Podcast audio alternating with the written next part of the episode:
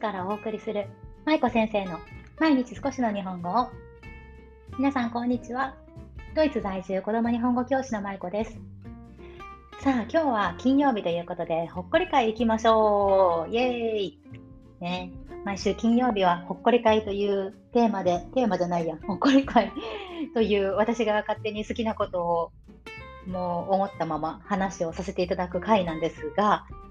今日はですね私、絵画が好きなんですというどうでもいい人には本当にどうでもいいタイトルでお話を進めていきたいと思います。皆さん、絵画お好きですか？私、これまでに多分ほっこり会の方で何話したかな、えーと、ジャズの話とか白黒映画の話とか多分お話ねしてきたと思うんですけど絵画もすごく好きなんですね。まあ、つまりは私アートに関わることが結構好き好きというだけの話なんですけど、ね、今日は絵画についての話です。有名な画家さんはたくさんいますよね。ピカソとか、モネとか、シャガールとか、ね、あの日本でも北斎とか、いろいろいますけど、でも、その絵画の中で私特にこれが好きなんですっていうようなお話をただただする回です。そして、まあ、あのどういうふうに私があの絵画を絵画とこうなんだろうつながりを持ってきたかということとかあとすごくいい本も最後に紹介したいなと思うのでよかったら聞いていってください。さあ、えー、絵画ですが私絵画が好きなんです。そうね好きなんですよ。自分でも描くんですけど実はもう最近描いてないですけどあのちょっとしたイラストを描いたりとかねあのデッサンをしたりとかそれぐらいの程度なんですけどね絵がすごく好きなんですね。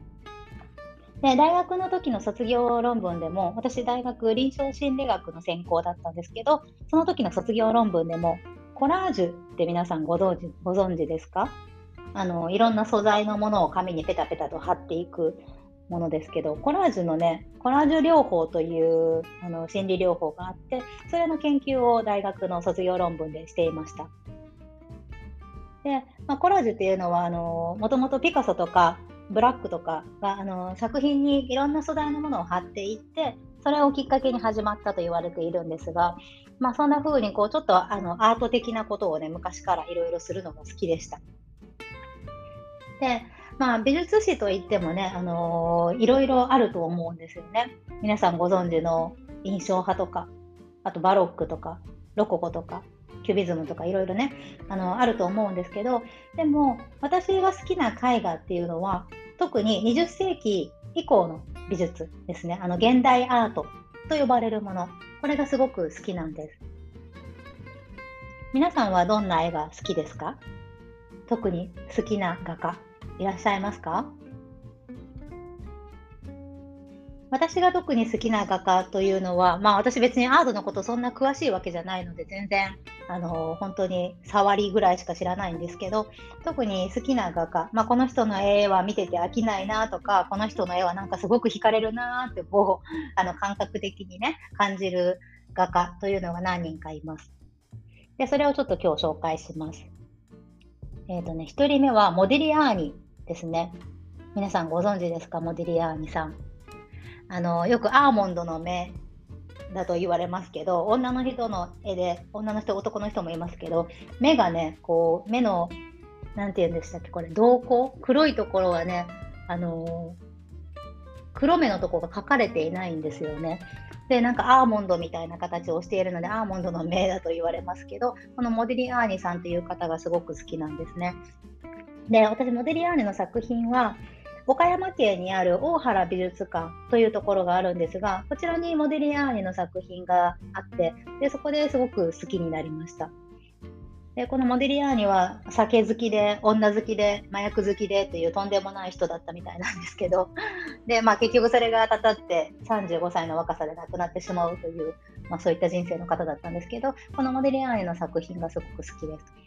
であとはま有名どころだとサルバドール・ダリ皆さんご存知ですか？スペインの。でこのダリの作品もすごく好きです。まあ、この人もかなり変わってますよね。もうかなりの奇人というか本当に あの精神分析の有名な精神分析で有名なフロイトに傾倒していたみたいなのでやっぱりその影響もすごく大きかったのかなと思います。で、私、昔、ヨーロッパ国内、国内じゃないな、ヨーロッパ、ヨーロッパの中を一人でぶらぶらと3、4ヶ月、あのー、旅をしていたことがあったんですが、まあ、その時にあのダリの美術館がスペインのバルセロナからちょっと行ったところにあるフィゲラスという町があってそちらにダリ美術館があるんですね。でこちらのダリの美術館にも一人で見に行ったこともあります。で、まあ、ダリの作品っていうのはもうかなり理解に苦しむというか 何なのこれみたいなこうちょっと不思議なものが多いですけどでも私が彼の何が好きかっていうのはあの人とやっぱり違うことをしようとしていたっていうこと。ね、他の、まあ、有名なあの印象派とかいろんなあの絵画がありますけど、まあ、その人たちと同じことをしてもしても面白くないっていうことがもう彼は多分多分一番にあったと思うんですよね。なので同じことをするんじゃなくて人と違うことをしようということでいろんな取り組みをされてきた方なのでそういったところにやっぱり魅力があるなと思います。であとは何だろう現代美術といえばパウル・クレイとかかな抽象絵画の、ね、皆さんクレイご存知ですか？クレイの絵もすごく好きです。で、まあ、20世紀美術より少し前にはなりますけど、あとはあのオーストリアのウィーンのクリムトとか、あとエゴン・シーレとかも、ね、オーストリアつながりで私すごく好きです。はい。まあ、そんな感じであの好きな画家をつらつらとお話ししただけなんですけど、はい、で私が美術をそもそもあのなんで好きかというと多分高校の時に美術の時間、中学、高校の時かな、美術の時間があって、その時間にいろいろと楽しい体験をさせてもらったからかなと思います。で、あのー、なんだろう、徳島県のね、大塚国際美術館という美術館があるんですね。私、徳島県の、日本の四国の徳島県出身なんですが、そちらにある大塚国際美術館といって、大塚製薬のグループが開館した美術館になるんですけど、こちらのね、美術館がすごく良くて、こちらの美術館も私のこのアートが好きな、なんと言うんだろう、アート好きに影響を与えたなという美術館です。はい。で、この大塚国際美術館っていうのは、あの陶板って皆さん分かりますか？陶器の板のことを陶板っていうんですけどこの陶器の板に絵を描いてそれを焼き付けたものを陶板というんですがこの陶板の陶板を使って有名な絵画のレプリカを中心に展示をしている美術館になるんですね。例えばミケランジェロの最後の審判だったりとかあとさっきお話ししたモネの睡蓮とかあとあの入ってすぐのところにあるシスティーナ礼拝堂っていう有名な、これどこでしたっけ？えっ、ー、と、バチカンか。バチカンにある礼拝堂を再現したホールがあるんですけど、そちらがあったりとか、ね、そんな風にして有名な絵画をこうギュッと凝縮して一気にそこで見れるというような感じの美術館でねもうとってもいいんですよ。本当一日ずっといられます。一日でなかなか見終わらないぐらいあるんですけどね。はい。で、まあ、このシスティーナ礼拝堂っていうさっき最後にお話ししたところなんかは、えー、横綱の白鵬さんって皆さんご存知ですよね、あのお相撲さんね。この白鵬が結婚披露宴で使ったりとか、あの人のあの奥さんがね、徳島県出身なので、なので結婚披露宴で使われたりとか、あと2018年に徳島県出身のシンガーソングライターの米津玄師さん、いらっしゃいますよね。あの方が紅白歌合戦の中継にね、その場所を使って、まあ、舞台としてね、使われたっていうことも有名です。はい。ということでね、あの徳島県の大塚国際美術館、皆さん、ぜひぜひよかったら足をお運びください。はい、とてもおすすめの美術館です。で最後に美術つながりというか私が美術の美術関連の本でこれは本当に買ってよかったなと思う本が1冊あるのでそちらをご紹介します。こちらは私がインスタグラムでもちょこちょこ紹介させていただいているんですがドイツの画家の恵子さんコアナ恵子さんという方がいらっしゃるんですけどこちらの恵子さんからおすすめをされて、はい、購入した本です。巨匠に教わる絵画の見方という本です。どんな本かというとこれは画家とその作品を分かりやすい言葉でこう解説をしている本なんですね。有名な絵画がたくさん出てくるんですが普通の美術美術の本と違って面白いのは一つの有名な絵画に対して他の画家がその絵画とかその画家についていろいろとこう漫画漫画というかイラストでね話をしている、ね、他の画家がその巨匠画家のことについて実際に言った言葉を用いてこう登場して 語っているんですね。それがとっても面白いです。例えば皆さん、あのー、ご存知のピカソですね。ピカソのゲルニカという作品がありますよね。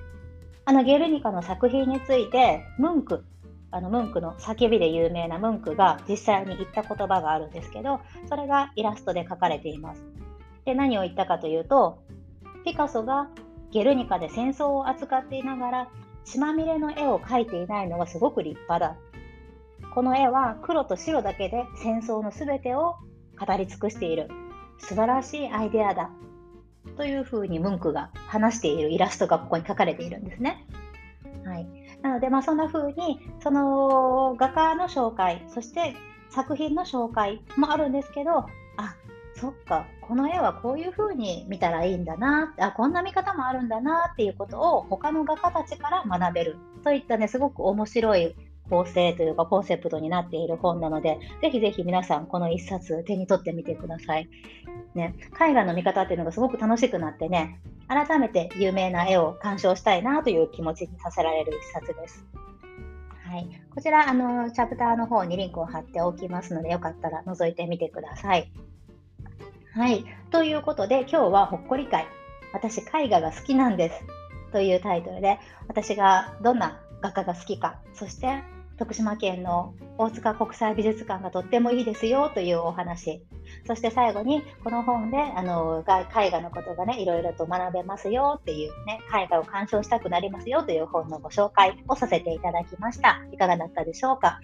はい。じゃあ、えー、今週も終わりですね。金曜日ですし。ね、花金、花金。皆さんも良い週末をお過ごしくださいね。また来週お会いしましょう。まいこ先生の毎日少しの日本語を良い週末を。ほなまたね。